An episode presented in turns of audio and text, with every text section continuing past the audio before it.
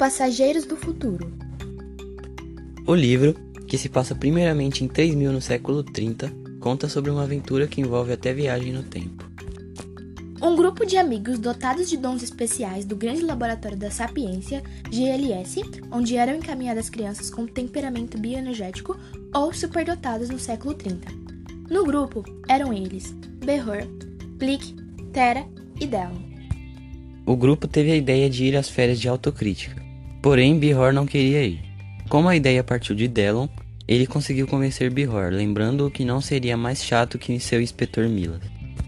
Chegando lá, curiosos e interessados em novas descobertas, decidiram se aventurar no deserto de Zônia. Até o momento em que Delon encontra um planeta não e o captura com seus amigos. Incrivelmente curiosos, resolveram na manhã seguinte retornar ao laboratório de pesquisas do GLS para investigar o tal planeta. Enquanto o grupo ampliava o planeta, foram pegos pelo inspetor Milas, que convocou um encontro com seus pais e eles quase foram expulsos.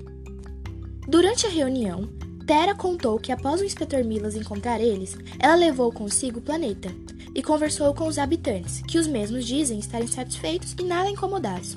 Encerra com o inspetor sendo responsável por coletar as provas e ouvir as testemunhas. Porém, os habitantes fogem.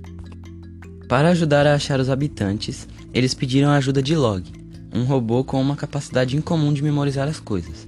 Só que desta vez ele não registrou a efeméride que foi dada pela teoria de Behor para acharem o planeta. E com medo de ser guardado e desativado, inventou as efemérides, porém deu tudo errado. Delon ficou na tábua log sozinho, aproximou-se da tábua temporal e contemplou-a em silêncio, fazendo ele ser transportado para 1987, onde por meio de uma lanchonete conhece Márcia e sua tia Denise, e conhece também as belezas do passado e fica encantado com as paisagens, edifícios, carros. Os amigos de Delon vão procurá-lo, porém acabam escorregando ainda mais no tempo e vão parar em uma guerra em 1710, onde tiveram que passar por muitas aventuras e conheceram várias pessoas. Delon pai, sendo o único a saber da história, conta para todos e a grande bolha achou uma ideia genial.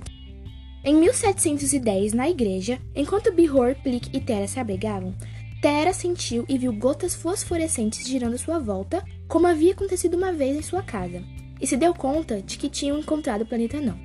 A grande bolha colheu a efeméride e conseguiu achar a balsa onde estavam Bihor, Terra e Plick, e depois, e logo após, achou Delon.